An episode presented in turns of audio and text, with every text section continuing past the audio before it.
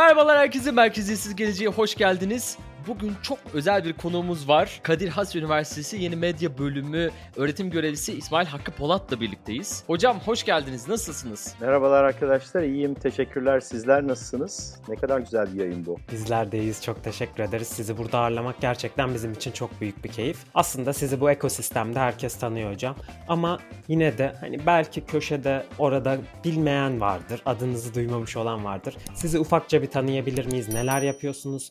Kripto ekosistemiyle nasıl bir ilişkiniz var? Aslında niye buradasınız? Biraz dinleyicilerimize onu anlatalım. Orta Doğu Teknik Üniversitesi Elektrik Elektronik Mühendisliğinden mezun oldum. İlk yıllar telekomünikasyon sektöründe çalıştım. O zaman işte bu internetin ilk Web 1.0 ve daha sonra özellikle telekom katma değerli hizmetler ve işte Ericsson, Turkcell bağlamında Web 2.0 döneminin ilk kuruluşuna şahit oldum. Oradan da zaten bu işi biraz daha daha farklı yönlerini incelemek için üniversiteye geçtim. Akademisyen değilim ama hoca olarak ben bir 101 hocasıyım aslında. Dolayısıyla internetin şekillenmesi bağlamında işte ilk dönemi ve ikinci dönemiyle ilgili ikinci döneminin ağırlıklı konusu en başta yeni medyaydı. Daha sonra bu medya olgusu yani medyanın dijitalleşmesi olgusu işte yayıncılık sektöründen işte halkla ilişkiler, reklamcılık, daha sonra satış, pazarlama, hizmet, ürün falan derken topyekun bir dijital dönüşüme doğru gitti.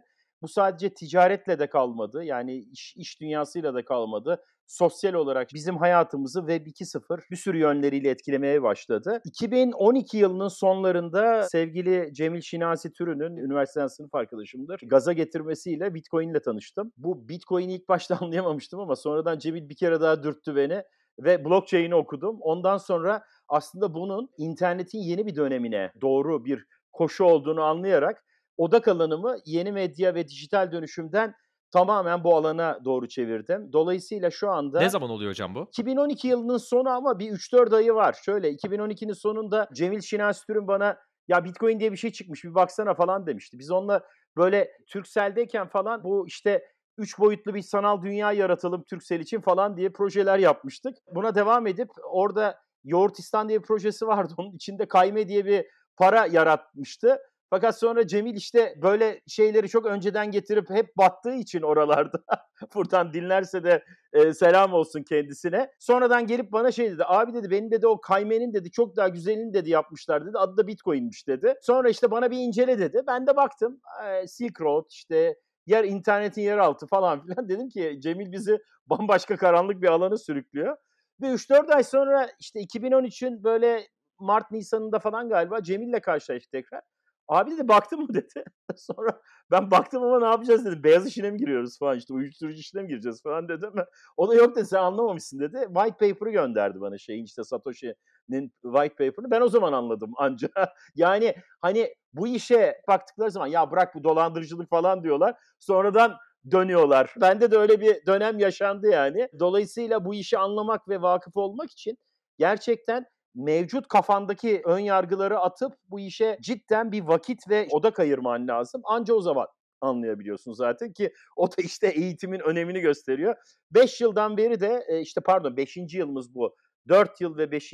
yıla başlıyoruz. Kadir Has Üniversitesi'nde Tansel Kaya hocam sağ olsun onunla beraber işte kripto paralar ve blok zincire giriş dersi veriyoruz üniversitede. Bir ders daha açtık yeni. Blockchain Analytics diye. Devamında da işte akıllı sözleşmeler, NFT, Metaverse falan bu tarz şeylerle ilgili yeni dersler de işte planlıyoruz, açmaya çalışacağız inşallah. Harika, çok güzel söylediniz. Şimdi sizi burada eğitimci kimliğinizle aslında tanıyoruz ve blok zincirde de sürekli konuşmalarınızda da burada eğitime yatırım yapılmasını söylüyorsunuz. Siz sadece söyleyenlerden değil aynı zamanda bu işin hakikaten taşın elinin altına koyup yapanlardansınız. O yüzden bunu sizden yani daha iyi sorabileceğimiz aslında az kişi vardır.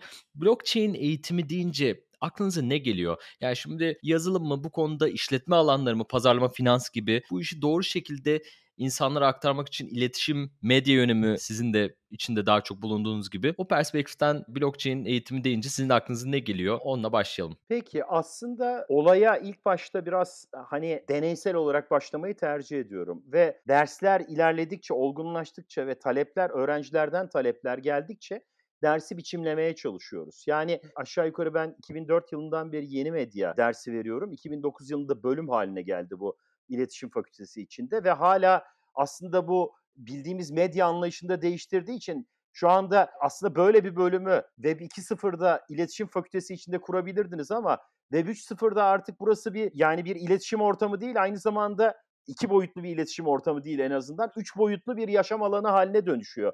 Dolayısıyla aslında burada bir interdisiplinerlik gerekiyor. Yani bu yaşam alanının içinde işin hukuku var, finansı var, yazılımı var, kullanıcı deneyimi var, kültürü var, sanatı var. Blok zincir bunların hepsinin nüvesi.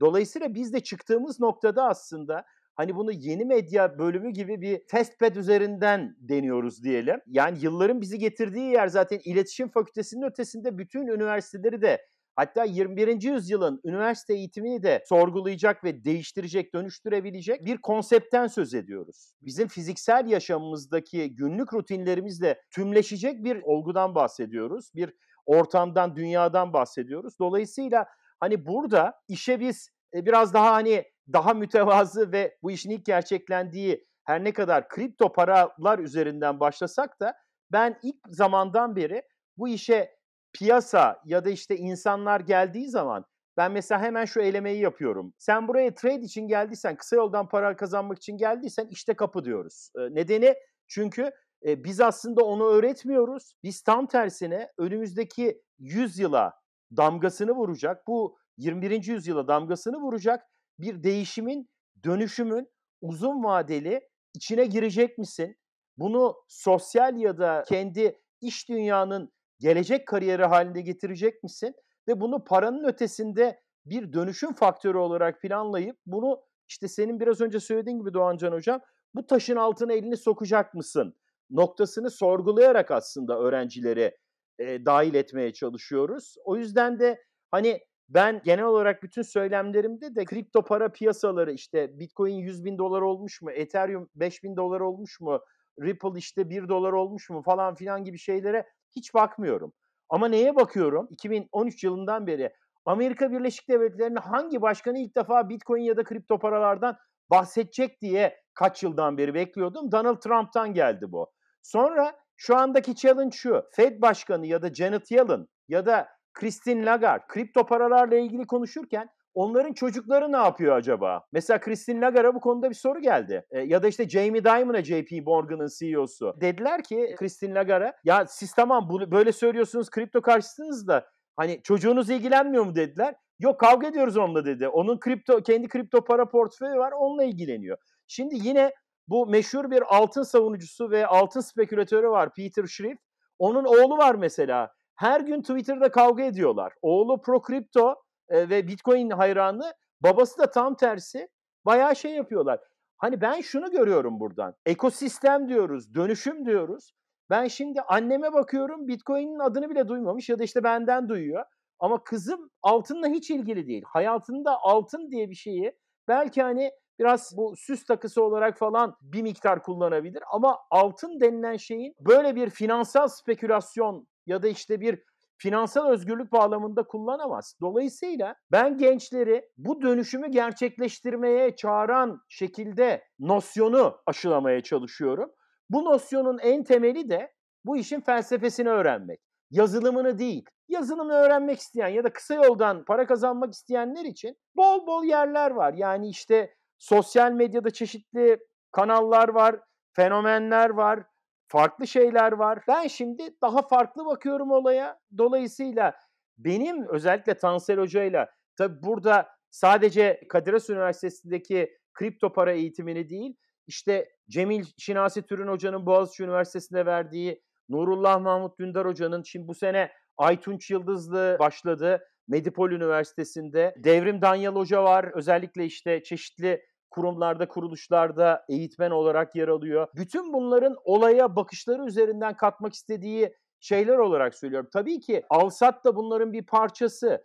E, yani ne bileyim işte Barış Kardeş'e bakıyorum, işte Spektro'ya bakıyorum, şeylere bakıyorum. Onlar da mesela on-chain ya da işte zincir üstü verileri okuyarak e, bir takım içgörüler sağlamaya çalışıyorlar. Onları da değerli buluyorum. Ama hani akademik olarak bizim yapmaya çalıştığımız şey en azından hani kendi adıma ya da biraz da Tansel Hoca'nın adına konuşabilirim. Biraz daha bu işin felsefesini vermek ve o felsefe üzerine biraz pratikler oturtmak. Çünkü blok zincir bütün bu Web 3.0 dönüşümünün bireysel, toplumsal, işte sadece ticari değil her türlü yönünün tabii ekonominin de ama kilidinde bu var. Dolayısıyla hani Bitcoin sadece finansal bir şey değildir. Çok felsefi bir şeydir. Dolayısıyla hani biraz bunları aşılayarak ilerlemeye çalışıyoruz. Ya aslında söylediklerinizden şunu anlıyorum. Alanınız ne olursa olsun, ister hukukçu olun, ister yazılımcı olun, ister pazarlamacı olun, önce işin felsefesini anlamanız gerekiyor. Önce bu nedir, niye doğdu, neden var, hayatımıza nasıl entegre ve neleri değiştirmeye geldi bunları anlamadan hiçbir alana ayrı ayrı odaklanmanın anlamı yok diyorsunuz değil mi? Kesinlikle yok. Artı 21. yüzyılın hani bu kadar tümleşik, bu kadar interdisipliner yapısı da bizi sanayi çağı üniversitelerinin aşırı uzmanlaşan nosyonundan da azade bırakıyor ve aslında üniversite anlayışını da dönüştürecek, yıkıp yenileyecek bir böyle hafif de bir anarşist protest nosyonla geliyor. Dolayısıyla anarşist böyle biraz da ekstremist diyeyim nosyon da aynı zamanda hani disruption dediğimiz bu işte yıkıcı yeniliği de beraberinde getiriyor. Yani bugün Bitcoin'in merkez bankalarına e, hatta kendi yatırımcılarına bile olan mesafeli duruşu hep şey derler ya tamam sen böyle söylüyorsun da mesela Jerome Powell'a, Janet Yellen'a, Donald Trump'a ya da işte diğer Christine Lagarde'a falan Bitcoin bunu biliyor mu derler. Peki Bitcoin'in bundan haberi var mı derler mesela hani espri olarak bizim camiada. Hakikaten yani Bitcoin'in bundan haberi yoksa yani sen hangi merkez bankası olursan ol o senin tepende 21. yüzyılın bir demokrasinin kılıcı, 21. yüzyılın zamanın ruhunu, zeitgeist'ını temsil eden bir demokrasinin kılıcı olarak duruyor.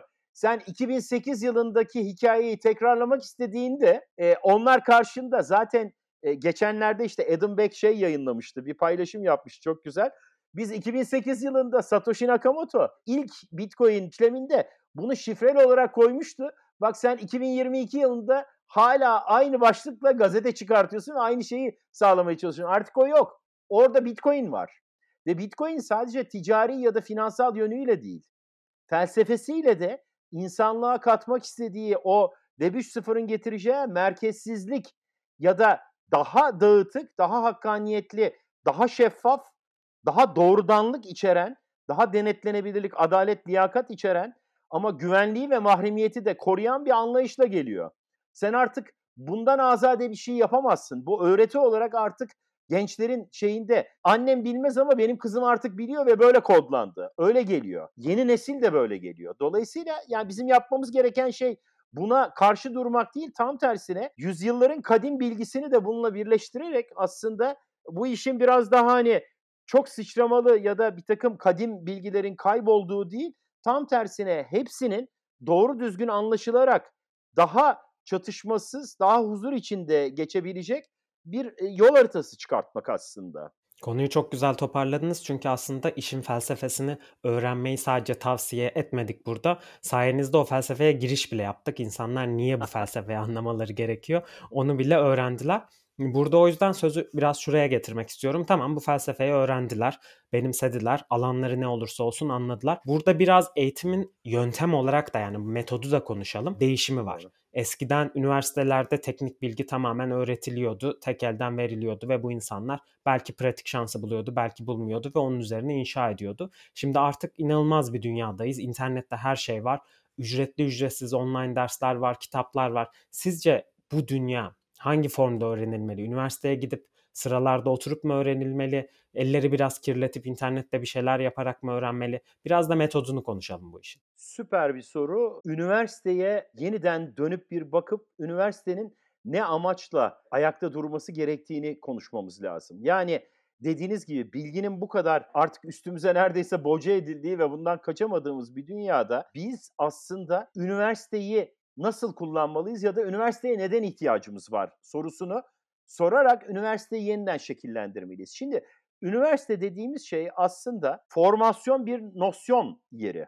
Dolayısıyla şimdi siz üniversite olmadığı zaman şu anda bize boca edilen bilgileri nasıl öğreneceğimizi, nereden başlayacağımızı, nasıl akması gerektiğini ve neleri aslında sorgulayıp neleri alıp neleri sentezlememiz gerektiği konusunda bir rehbere ya da bir metoda ihtiyacınız var.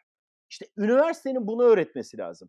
Fakat üniversiteler sanayi çağında aslında ilk daha o Aristo'dan ya da Platon'dan gelen aslında o felsefi yönünü bırakıp artık birer ne derler uzmanlaşma alanına döndüler ki o yüzden de biz şeyi kaybettik. Aslında rotamızı pusulamızı kaybettik bu anlamda. Yani şu anda üniversite diye okunan şeyler sadece Türkiye'de değil bütün dünyada meslek lisesi ya da işte iyi halli bir meslek yüksek okulu niteliğinde. Verilmesi gereken şey düşünce sistematiği, öğrenme sistematiği, kalan bilgiyi ya da işte bunun birkaç pratiğini öğretip öğrenciyi daha fazla düşünmeye, tartışmaya, sorgulamaya ve orada kendi o işte ya hocadan alacağı ilham ya da o üniversitenin duvarlarına sinmiş o nosyondan, o formasyondan alacağı şey üzerinden yürümesi lazım. Nosyon üzerinden yürümesi lazım. Bu olmadığı zaman öğrenciler geliyorlar sizi sorgulamaya başlıyorlar. Sizi challenge etmeye başlıyorlar. Yani ben şimdi mesela Tansel Hoca ile biz her sene iki, iki dönem ders veriyoruz. İşte dokuzuncu döneme başlıyoruz aslında. Yani Türkiye'de herhalde iki dönem ders veren, bilmiyorum Nurullah Hoca'nınki e, ve Cemil Hoca'nın şeyi nasıl? Biz, biz onlardan bir sene sonra başladık. Yani bir, bir dönem ya da bir sene sonra başladık Tansel Hoca ile. Ama sakın yanlış anlamayın. Tamamen kendi şeyimizden bahsetmek için reklam falan filan da değil. Ama şunu yapmaya çalışıyoruz. Şimdi birincisi bu merkezsizlik duygusunu öğrencilere nasıl geçirebiliriz? Ve bu aslında bunun üzerinden öğrenciler nasıl bir felsefe ve metot benimseyip, daha doğrusu nasıl bir felsefe benimseyip, nasıl bir nosyona sahip olup bizim biraz usta çırak ilişkisi içinde öğreteceğimiz basit pratikler üzerinden sonra onları nasıl kendi kanatları üzerinde havalandırırız bunun aslında egzersizlerini yapıyoruz. O yüzden öğrencileri heykeltıraş şeyinde bütün şekli vermek yerine o heykeli nasıl yontabileceğiyle ilgili metotları öğrenmek, göstermek, bunu biraz pratik ettirip bundan sonra artık senin yolun ayrı. Sen oradan ilerleyeceksin. Ha takıldığın yerde sor ama artık bu dünya senin gibi bir noktaya götürmeye çalışıyor. Yani biz mesela kripto para ve blok zincir dersinde ilk dönemin ilk yarısında blok zincirin merkezsizlik felsefesini herhangi bir kodlama hiç yaptırmadan tamamen mesela atıyorum şimdi yemek sepetini ele al ve yemek sepetinin şu andaki Web 2.0 kafasıyla olan tasarımını sen Web 3.0'a nasıl taşırsın? Bırak yemek sepetini. Yemek sepeti nelerden oluşuyor? İşte yeme içme mekanlarından ya da işte bu, bu kaynaklardan oluşuyor. Bunlar bir kooperatif oluştursaydı nasıl oluştururdu? Ve bu kooperatif kendi kendine nasıl şeffaf bir protokolle çalışırdı? E, bunun egzersizini yap diyoruz mesela. Birkaç tane örnek gösterdikten sonra onlar kendi örneklerini ya da kendi case'lerini seçip kendileri ilerliyorlar. Dönem ikinci yarısında da bunu tokenize ettiriyoruz zaten. Yani ne yapıyoruz işte? Diyoruz ki bununla ilgili bu ekosistemde diyelim sen bunu bir iş modeline çevirsen nasıl bir iş modeliyle, nasıl bir token iş modeliyle bağlarsın ve buradan nasıl bir tokenomics çıkartırsın ve bunun light paper'ını yaz diyoruz mesela. Bir dönemin yarısında bununla geçiriyoruz. Aslında bir de bir hedefimiz var. Mesela bu bir 101 dersi. Burada bunu yaparken bu arada bütün üniversiteye açık olduğu için hukukçusu, yazılımcısı, analitikçisi, iletişimcisi ve işte kullanıcı deneyimcisi hepsini bir araya toplayıp böyle karma ekipler oluşturuyoruz ve en sonunda da aslında 102 dersimizde de şunu hedefliyoruz. Bütün bunu decentralize ettiniz, tokenize ettiniz. Hadi şimdi kodlayın noktasını getirmek istiyoruz ama onu bir türlü vakitsizlikten şeyden beceremedik. Bir dönem pandemide dışarıya açık bir blok zincir kodlayıcı daha doğrusu geliştirici eğitimi verdik Tansel Hoca ile. Tabii Tansel Hoca ile Şen Hoca sağ olsun onlar ağırlıklı verdiler ama yani burada şunu yapmaya çalışıyoruz. Biraz böyle daha gözlemci, biraz daha usta çırak ilişkisi içinde onlara alan açıp onların o felsefeyi benimseyip benimsemedikleri üzerinden usta çıraklık yaparak ilerlemeye çalışıyoruz. Genel olarak zaten hani üniversitenin en temelinde de aslında pratiği birazcık daha geriye çekerek işin felsefesini, tartışmasını mesela her derste aslında dersi öğretmekten çok dersi önceden video ile gönderiyoruz mesela. Bu biraz da şey diyorlar, flipped classroom diyorlar buna. Mesela her hafta dersin anlatımını ben bir hafta önceden öğrencilere gönderiyorum. Video ile izliyorlar. Araya sakladığımız 3-4 tane soruyu cevaplayıp öyle geliyorlar. Derste bir daha tekrarlamıyoruz onu. Sadece nerede yanlış yaptıklarına bakıyoruz. Ondan sonra case tartışıyoruz. Vaka tartışıyoruz. Yani orada mesela güncel bir şey olduysa diyelim merkezsiz finans tartışırken geçen Mayıs ayında Luna geldiği için mesela Luna'yı tartıştık. stable coin'leri tartıştık. Dolayısıyla hani oradaki felsefede onların bakışları ve o bakışların nasıl şekillenmesi üzerine yapıyoruz. Günün sonunda bizden alacakları şey alabilirlerse ilham, birazcık da işte yol gösterme. Onun dışında o nosyonu artık kendileri alıp yaymak durumundalar ve uygulamak durumundalar. Hocam çok güzel anlattınız. Burada eğitime daha e, geniş perspektifte yaklaşmamız gerektiğini söylediniz. Üniversitede bu anlattığınız program çok güzel. Başından sonuna hani bir projenin içerisinde bulunmayı sağlıyor öğrencilere. Hem de bu projeyi bir log zincirde veya Web3'te nasıl bir iş geliştirilir bunu anlamasını sağlıyor. Üniversiteler dışında online dersler var. Fiyat ve erişilebilirlik açısından çok uygun gözüküyor. Şimdi özel firmaların çıkardığı online dersler var ancak bu online dersler çoğu zaman e, map onaylı olmuyor. İçlerinde eminim ki kaliteli bilgi içerenler vardır ancak bilginin kaynağını ve kalitesini test etmemiz çok kolay olmuyor. Bireysel eğitimler elbette önemli ancak doğru bilgiye erişmede çözüm ne olabilir? Üniversiteleri liselere mi inmeli yoksa özel eğitimlere yatırım yapmak daha mı doğru olur? Zaten işin en temel noktası o. Belki hani üniversitedeki özellikle yeni nosyon çerçevesinde yeni planlanacak eğitimler kadar yüksek ve sofistike bir şeyler olmaz ama eğer şu söylediğim nosyonu biz biraz daha aşağıya doğru mesela liseye, ortaokula doğru kaydırabilirsek işte o zaman hangi meslekten olursa olsun insanlar öğrenmeyi öğrendikleri, sorgulayıcı yaklaşabildikleri ve o sorgulayıcı yaklaşım çerçevesinde eğitimleri alabildikleri için daha iyi sentezleyip daha iyi ürünler çıkartabilirler oradan.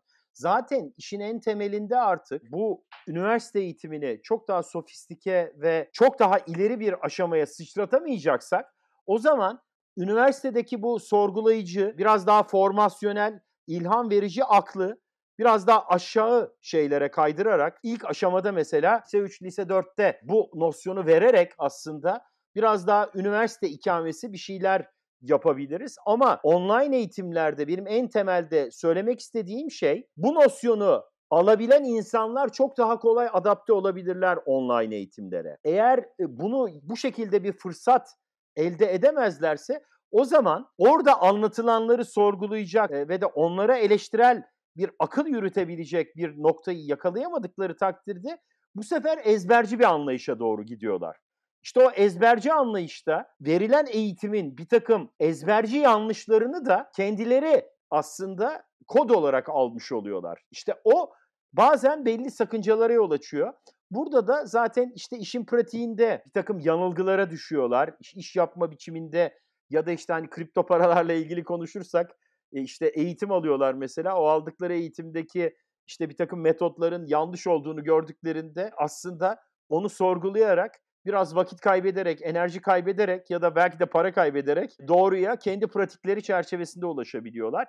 Tabii bu online eğitimlerin verdiği kolaylık bilgiye ulaşma yönünde sınırsız bir bilgi evreni elde etmeleri demek ki eğitim bakanlıklarının ya da devletlerin eğitim politikalarını da bu sınırsız bilgi evreni içinde aslında çok genç yaşlarda çocuklarımızı yeni nesli daha sorgulayıcı, onların içinden daha seçici olabilecek ve kendilerini belli alanlara odaklayabilecek ama o alanın da en temelini öğrenebilecek yeni bir e, eğitim yaklaşımı geliştirmeleri olmalı. E bu sayede de aslında hem binalara çok fazla para yatırım yapmadan hem de eğitim sürecini çok daha kısaltarak çok daha geniş ve bütün dünyaya aslında açılabilecek yeni bir nesil elde edebiliriz. Bizim çocuklarımıza yapabileceğimiz en büyük katkı ve fayda da bu olur bence. Söylediğiniz yaklaşımı çok güzel bir şekilde uygulayabilmek için pek çok araç da elimizde her geçen gün daha fazla oluyor. Hani pandemiyle artan artık uzaktan öğrenme metodları, e, Zoom üzerinden ders yapmalar, farklı farklı araçlar sırf bu eğitimleri beslemek için gelişti ve bizim ekosistemin de aslında gittiği özellikle NFT'ler sağ olsun gittiği yönlerden biri de Metaverse. Eğitime de aslında bu Metaverse'ün pek çok alanda değmesi, değiştirmesi bekleniyor. Belki farklı duyu organlarına hitap ederek, belki hani daha kapsayıcı bir deneyim sunarak bu eğitimin bir parçası olmayı hedefliyor. Siz bu anlamda bu gidişi nasıl görüyorsunuz? Sizce gerçekten bu eğitim ileride Metaverse'de alınabilecek bir duruma mı gelecek? Yoksa sadece bilim kurgu romanı mı konuşuyoruz şu anda, hayal ediyoruz? Şimdi bunun aslında hani artık hayatımızda yer etmesi artık bence kaçınılmaz. Bu da aslında pandemideki deneyimlerimiz bize çok basit olarak şöyle bir şey gösterdi. Yani işte mesela pandemiden önce deseydik ki ya işte Furkan hocam, Doğancan hocam bir program kaydı yapalım falan mutlaka gidelim işte Justwork'te oturalım. Bunun kaydını beraber çekelim. Şey yapalım derdi. Şimdi pandemide öğrendik ki aslında buradan da yapabiliyormuşuz. Hatta bunu istemediğimiz kadar bıkma seviyesine gelecek kadar aslında test ettik, deneyimledik ve ondan sonra da bir süre öf dedik ya biraz buluşalım insanlarla falan. Demek ki burada ne bir tanesi ne öbürü ama hem bir tanesi hem bu hem bu. Dolayısıyla ama nasıl? Doğru kıvamda doğru zamanda. Demek ki burada bir deneyim var ve bu deneyim fiziksel dünyadaki gibi olmasa da bize en azından işin özü anlamında bir ilerleme veriyor. Şimdi bizim şu iki boyutlu ekranlardan üç boyutlu uzaya, sanal tarafa geçerken aslında bu deneyimi zenginleştirmemiz gerekiyor. Şu anda bunun emekleme aşamasındayız aslında. Yani işte şu anda kullandığımız çeşitli biraz önce Furkan Hocam senin de söylediğin gibi duyularımıza hitap edecek araçlar aslında daha emekleme çağında. İşte AR VR gözlüklerimiz baş ağrısı yapıyor, işte çok sıkı başımızı acıtıyor falan filan ya da işte giyilebilir eldivenler, farklı farklı şeyler yapıyoruz falan. Tam anlamıyla senkronize olamıyoruz, şey yapamıyoruz ama e yani ne olacak? 2004 yılında ben ilk yeni medya dersini vermeye başladığımda YouTube yoktu. Sonra geldi YouTube anlatırken habire takılıyordu. Hatta ortada bir tane delikli şey vardı. Habire o gelirdi YouTube'da. E, yani yaşı yetenler hatırlar. Sürekli o gelirdi. O geldiği zaman da beklerdik yani. Hiç öyle sabırsızlık göstermez. Ha, geldi işte beklerdik. Ama şu anda YouTube'da herhangi öyle bir şey göründüğü zaman bu ne ya diyoruz. Şimdi bu da öyle olacak zaten. Ama burada önemli olan şey şu. Bizim hayatımızı tamamen ikame eden bir şey değil bu. O noktaya zaten gitmesi çok zor ve onun gerçekten o çok baş edilmesi zor bir şey. Ama bizim hayatımızı sürdürülebilirlik, belli verimlilik, zaman mekan bağımsızlığı anlamında tamamlayacak bir kıvamda bu. Ve o deneyim zenginleştikçe daha çok tamamlayıcı, complementary dediğimiz bütünleştirici noktaya gelecek. Bizim yapmamız gereken insanlık olarak bunu doğru tartışıp doğru bir bütünsellikle ya da tamamlayıcılıkla bu nerede olur? Bunun olumlu olumsuz yanları ne? Ya da işte gelecek neslin yaşamında bu ne ifade eder? Ve doğru anlam ifade etmesi için biz bunu nasıl tartışırız ve nasıl bir mutabakatla ilerleriz. Bence bunların konuşulması lazım. Çok güzel söylediniz. Gelecekte yani bu eğitimde de eminim çok büyük gelişmeler olacak ve şu anda olmaya aslında devam ediyor. E, yani o gözlüklerle birlikte işte örneğin işte biyoloji dersi, coğrafya, edebiyat, fizik, kimya da olur. Bunları görselleştirerek daha fazla duyu organına hitap eden bir öğrenme sağlanabilir. Tarih dersi işte Mısır piramitleri anlatılırken çocuklar Metaverse'de işte Keops piramitlerini geçse, onunla büyülense mesela o bilgi çok daha kalıcı olur. Bu öğrenme deneyimini arttırması açısından işte bu yapılar çok da güzel olacak. Yani bunlar da bilim kurgu senaryosu değil sanki. Değil mi? Yok, çok yok, tabii. çok uzakta değiliz. Doğancan Evet. Hocam çok iyi bir noktaya geldim ve olayı ilerletmeme imkan tanıdığın için teşekkürler. Ben biraz dalıyorum ve hep böyle biraz giriş seviyesi kalıyorum ama şu anda hani Metaverse'ün ilk çıkışında hep böyle bir adeta bir sanal monopoli tahtası üzerinde satılan araziler üzerinden özellikle Türk toplumu tanıştı. Yurdum insanı İstanbul'daki arazileri kaçırmamak üzerine bir metaverse tanımı kodladı kafasında. Halbuki üniversitelerdeki laboratuvar eğitimlerini buraya taşıyabildiğimiz ve bu sayede aslında kocaman kocaman binalar inşa etmek zorunda kalmadığımız ya da onları çok daha premier amaçlarla kullanmak ama fırsat eşitliği nedeniyle bundan oraya gidemeyip buradan yararlanamayanların da yani ben mesela ODTÜ'de okudum. ODTÜ'de elektrik elektronik mühendisliğinde böyle kocaman kocaman laboratuvarlar var. İşte elektrik makineleri laboratuvarı mesela 3 katlı bir bina boyutunda. Böyle kocaman kocaman şeyler var. İşte enerji laboratuvarı dediğiniz şey kocaman. Ama orada şu anda 150 kişi okuyor.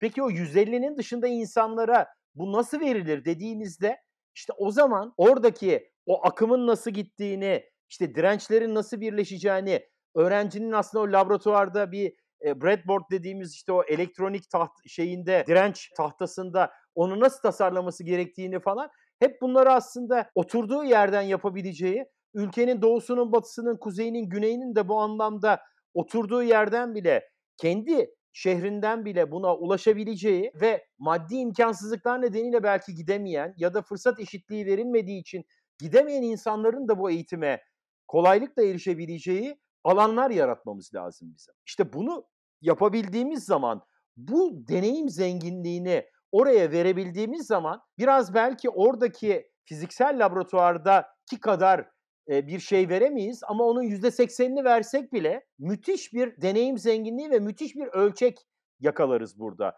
İnsan kaynağı ölçeği yakalarız. Dolayısıyla hani ben mesela metaverse dediğimde ilk olarak bundan başlanması gerektiğine inanıyorum ki insanlar biraz daha bunun gerçek anlamını, en temelindeki şeyi yakalasınlar nosyonu ve oradan devam etsinler. Yoksa arsa spekülasyonu üzerinden giden bir metaverse bize hiçbir şey kazandırmaz. Evet bu işin geleceğini çok güzel bir yön çizdiniz. Nereye gitmesi gerektiği, nereye gideceği, spekülasyondan ne kadar uzak olduğu. Hani vizyonu belirledik aslında. Oraya doğru gidiyoruz. Biraz daha pratik tavsiyelerde bulunabilmek için ben şimdi sizi yine günümüze biraz daha çekeceğim ve getireceğim. Şimdi üniversitede eğitimden bahsettik. Nasıl eğitim alınabileceğinden ve dış materyallerle bunların nasıl destekleneceğinden. Ama bu öğrenciler kampüsteyken aslında çok fazla aktivitede de bulunuyorlar. Hala hazırda pek çok üniversitenin öğrenci kulüpleri var. Hatta Univechain gibi bu kulüpleri bir araya getiren oluşumlar da var. Ve biz de hatta Kadiras öğrencileriyle konuştuğumuzda biliyoruz ki siz de sürekli destek oluyorsunuz bu öğrencilere. Yalnızca derslerde değil ders dışında da aktivitelerin değer verebilmeleri için. Öğrenci kulüplerinin bu yönde faaliyetlerini nasıl buluyorsunuz? Neleri daha farklı yapabilirler ve sizce gerçekten bir fayda ve ek değer yaratıyor mu bu kulüpler? Ya bence çok iyi başladılar. Hatta yani mesela üniversitedeki ben de çok yoğunluğum nedeniyle bizim üniversitenin blockchain kulübüne yeterince katkıda bulunamıyorum. Ama onlar işte aynı bu eğitim nosyonunda anlattığımız gibi kendileri örgütlenerek ilerlediler. Şimdi neden bunu söylüyorum? Bazı üniversitelerde aslında blockchain dersi bile yok. Hocalar hiçbir şey bilmiyorlar blockchain ile ilgili. Hatta bazıları da karşı. Kripto paraya, blok zincire her şeye karşı. İşte bunlar dolandırıcılık, bunlardan bir şey çıkmaz diyen de bir sürü hocalarla dolu olan üniversitelerde öğrenciler kendi blok zincir kulüplerini kurarak kendi kendilerine eğitim veriyorlar ve kendi kendilerine ilerliyorlar. Bu müthiş bir şey bir defa. Bu hani hep derler ya taban hareketi dedikleri bir dip dalga dedikleri şey. Bu böyle bir şey aslında. Bunu yaparken de ne yapıyorlar? İşte sosyal medyadaki bir takım şeylere bakıyorlar. Kendileri zaten atıyorum şimdi mesela İTÜ Blockchain, Boğaziçi Blockchain, ODTÜ Blockchain bir sürü kulüp var. Ve bunlar aslında üniversitelerinin kendi ki bizim Kadir Has Blockchain de öyle. Sabancı Mesai kurulanlardan bir tanesi. Bütün bunlar kendi geleneksel akademiya kültürünün dışında öğrenci kulüpleri üzerinden aslında o akademiyaya da bir ilham olacak devinim içindeler. Ha bu anlamda şu olabilir. Bunun aslında şöyle güzel bir yanı var. Burada işte internet ya da yeni medya üzerinden aslında bir çoban ateşi gibi bunlar birbirlerini görerek farklı farklı üniversitelerde yeni kulüplerin kurulmasına neden oluyorlar. Yani işte e, ne bileyim İTÜ blockchain'i gören, Sabancı blockchain'i gören Anadolu'nun çeşitli üniversitelerinde ki gençler onlarla temasla ya siz bu işi nasıl yaptınız, biz nasıl yapabiliriz diyerek aslında resmi ya da gayri resmi kendi blockchain kulüplerini kuruyorlar. Buradan işte yapılması gereken belki şu olabilir. Federasyon demeyeyim. Çünkü o federasyon dediğiniz zaman bu sefer bir sürü yönetim şeyi başlıyor. Halbuki merkeziyetsizlik böyle bir şey değil. Biraz da size atıfla şey yapayım. Merkeziyetsiz gelecek böyle şekillenmeyecek. Tam tersine bırak dağınık kalsın diyeceğiz.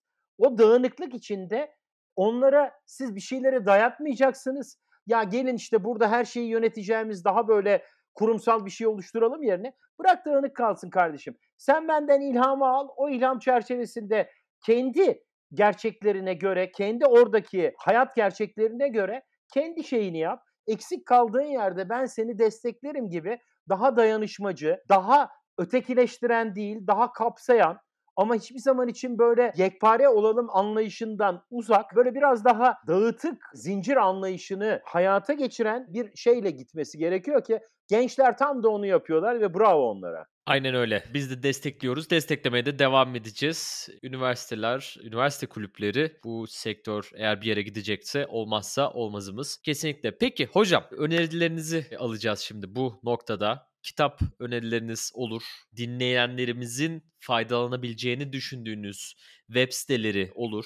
Başka kaynaklar da vermek isterseniz buyurun kaynak bölümü, kaynakçı bölümünü yazalım araştırma makalemizin. Peki. Tabii Türkçe kaynak o anlamda kıtlığımız var. Hani bizden de kaynaklanıyor. Mesela oturup bir şeyler yazmamız lazım falan ama genel olarak böyle söyleşilerle yetiniyoruz. Ben işte aşağı yukarı 2013'ten beri falan bu kripto paralar konusunda haftalık ya da işte bazen aylık yazılar yazıyorum. İşte konuşmalar yapıyorum falan ama bunları böyle bir külliyat şeklinde toplayamadık bir türlü. Hani burada belki şeyi söyleyebilirim. Bu konudaki aslında Türkiye'deki en üretken kişilerden bir tanesi Turan Sert. Turan Sert'in blok zincir, merkeziyetsiz finansla ilgili çalışmaları oldukça iyi. Vedat Güven Hoca var. Vedat Güven Hoca'nın e, kripto paralarla ilgili kitabı bence önemli. Yabancı kaynak olarak Sayfedan Amos'un Bitcoin standardı ve sonrasında onunla beraber çıkan fiyat standardı kitapları son derece güzel. KZ ve Vinya'nın e, yazdığı kripto para Çağı kitabı var. Bunlar benim aynı zamanda ders kitaplarım. Bunun haricinde gençler genelde hani kitap okumaktan biraz imtina ediyorlar ama bu işin felsefesini anlamak için de bunu mutlaka okumaları lazım. Bunları okuduktan sonra bence şu da yapılabilir. Birincisi Satoshi'nin makalesini defalarca okusunlar. Yani oradaki felsefeyi. Bakın orada blok zincir yazısı yoktur. E, blok zincir sözcüğü geçmez. Ama orada blok zincirin tanımı vardır ismi zikredilmeden. Mesela bunu bir oyun olarak aslında blok zincir tanımı nerede var diye mesela oyunsallaştırarak biraz gamify ederek şey yapabilirler. SatoshiInstitute.org diye bir site var. Mesela oradan aslında Satoshi'nin bu konuda yazdıkları işte mail adresleri, oradaki o Bitcoin makalesinin aslında çözümlemeleri falan var. Bitcoin ile ilgili çok güzel belgeseller var YouTube'da. Şunu tavsiye edebilirim. Mesela The End of Money as We Know It diye bir belgesel var. Onun Türkçe altyazıları da var. Bildiğimiz paranın sonu diye bir belgesel. Şifre punkları anlatıyor. Mesela çok da güzel anlatıyor. Hikayeleştirerek anlatıyor. Bu arada geliştiriciler mesela Doğa Özcan Hoca var. Doğa Özcan Hoca'nın blockchain kitabı var çok güzel. Özellikle geliştiriciler akıllı sözleşmelerle ilgili şey yapabilirler. Şu Neil Ferguson'ın özellikle finansçılar paranın yükseliş kitabı çok önemli. Yapı Kredi yayınlarında. Bunun aynı zamanda YouTube'da şeyi de var. Neil Ferguson'ın kendi seslendirmesiyle çok güzel bir belgeseli var. Uzun bir belgeseli ama bunu izleyebilirler. Bu işi felsefe olarak bizim Tuna Özen ve Saadettin Konukseven'in 50 yıllık hayal Atlas Shrugged bu Ayn Rand'ın kitabından esinlenerek daha doğrusu oradan yola çıkarak aslında Bitcoin neyi değiştirdi bu şeyi var. Sayfeda'nın coin standardı ve bu kripto para çağı kitabı. Ya bir de son zamanlarda Dan Tapscott'la kardeşinin şeyi vardı. Blok Zincir Çağı adlı bir kitap var. O kitabı da özellikle blok zincir tutkunlarının okuması lazım. Onu da işte sanırım Paribu'nun desteğiyle Türkçeleştirildi ve yeni yayınlandı o. Göz atmak lazım. Bilmiyorum yeterli oldu mu? Epey bir şey yaptık. Oldukça. Ben hepsini not aldım. Notlarımızı aldık hocam. Çalışıyoruz. Yazılı çalışıyoruz. Burada mesela Erkan Öz'ün videoları, özellikle paranın yeniden tanımlanması ve sınırlı paranın özellikle Bitcoin'in sınırlı paraların nasıl şey olduğu ile ilgili. Bizim Cemil Hoca özellikle DeFi ve diğer konularla ilgili oldukça şey yazarlar. Tansel Hoca'nın çok güzel sosyal medyada paylaşımları vardır. Toby Kitty biraz bu aralar fazla kavga ediyor Çok sinirli ya. yine de, çok sinirli yine de adam. Şey, evet. E, smart contract var mesela özellikle kumpir mafyas o mesela çok şeydir. Yani de, daha aklıma gelmedik bir sürü arkadaşlar vardır ama epey de böyle e, güzel paylaşımlar yapanlar var. Boş bırakmamak, takip etmek gerekiyor. Hocam çok güzel oldu. Çok teşekkür ediyoruz. Şimdi programımızı kapatmadan şu soruyu sormadan gidersek benim içime sinmez, karnıma ağrılar girer. Bir cümle istiyoruz ama sizden. Hocam Bitcoin'i neden seviyorsunuz? Çünkü bize merkezsiz geleceğin hayalini gösterdi önce. Sonra da onu somutlaştırdı ve herhalde ömrümün sonuna kadar da onun çizdiği yolu takip edeceğim. Sadece teknolojik olarak değil, sosyal ve bütün bu dönüşümler bağlamında. Müthiş bir tanım gerçekten harikasınız hocam. Bütün sohbet çok keyifli oldu. Gerçekten hani blok zincir alanında eğitim nasıl verilmeli, nereye gidiyor günümüzdeki engelleri nedir, nasıl kaynaklardan beslenerek daha yararlı bir eğitim süreci olabilir, kimler neresine odaklanmalı, blockchain'in felsefesi, önerilecek kaynaklar her şeye değindik. İnanılmaz bir kaynak olacak. Özellikle tavsiye ettiğiniz kaynakları ben ben bu işe nereden başlamalıyım, nasıl öğrenmeliyim diye soran herkese o parti kesip göndereceğim özellikle. Ağzınıza sağlık. Sizi burada konuk etmek gerçekten çok güzeldi. Son olarak şunu da sorayım. Arada yazılar yazıyorum dediniz. Sosyal medyada aktifsiniz. İnsanlar sizi nereden takip etsin, nerede bulabilir? Bununla kapanışı yapalım isterseniz. En etkin Twitter'dayım. Günün epey bir kısmını Twitter'da geçiriyorum. Hani ondan sonra biraz LinkedIn var. YouTube'da işte bu tarz ya da podcast'te bu tarz yayınlarda yer alıyorum ama Twitter ve LinkedIn daha beni özellikle mesleki olarak ve bu kendi ilgilendikleri alanlarda takip etmeleri için. Müthiş çok teşekkür ediyoruz. Dinleyicilerimize de bu ana kadar dinledikleri için çok teşekkür ediyoruz. Kanala abone olmayı unutmayın. Bildirimlerinizi açın. Bizi mutlaka takip edin. Haftaya tekrar görüşmek üzere. Hoşçakalın. Hoşçakalın.